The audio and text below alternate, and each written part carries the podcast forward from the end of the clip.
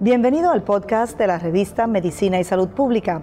Escuche los avances más relevantes para la medicina en Puerto Rico y el mundo.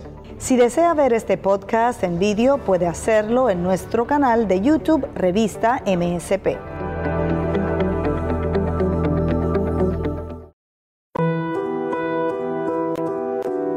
Cáncer cervical.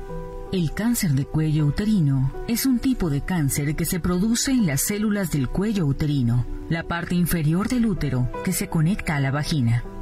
Varias cepas del virus del papiloma humano, BPH, una infección de transmisión sexual, juega un papel importante en la causa de la mayoría de tipos de cáncer de cuello uterino.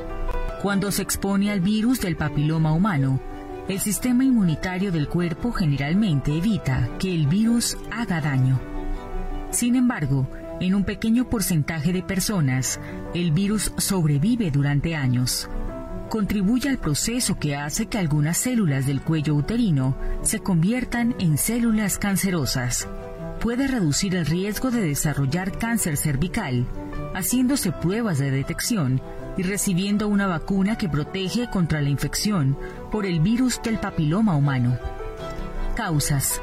El cáncer cervical comienza cuando las células sanas del cuello uterino desarrollan cambios en su ADN.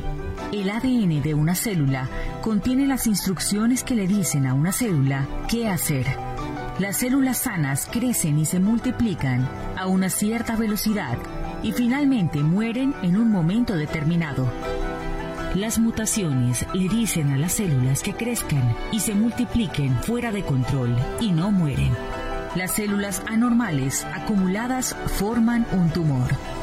Las células cancerosas invaden los tejidos cercanos y pueden desprenderse de un tumor para diseminarse, lo que significa hacer metástasis en otras partes del cuerpo.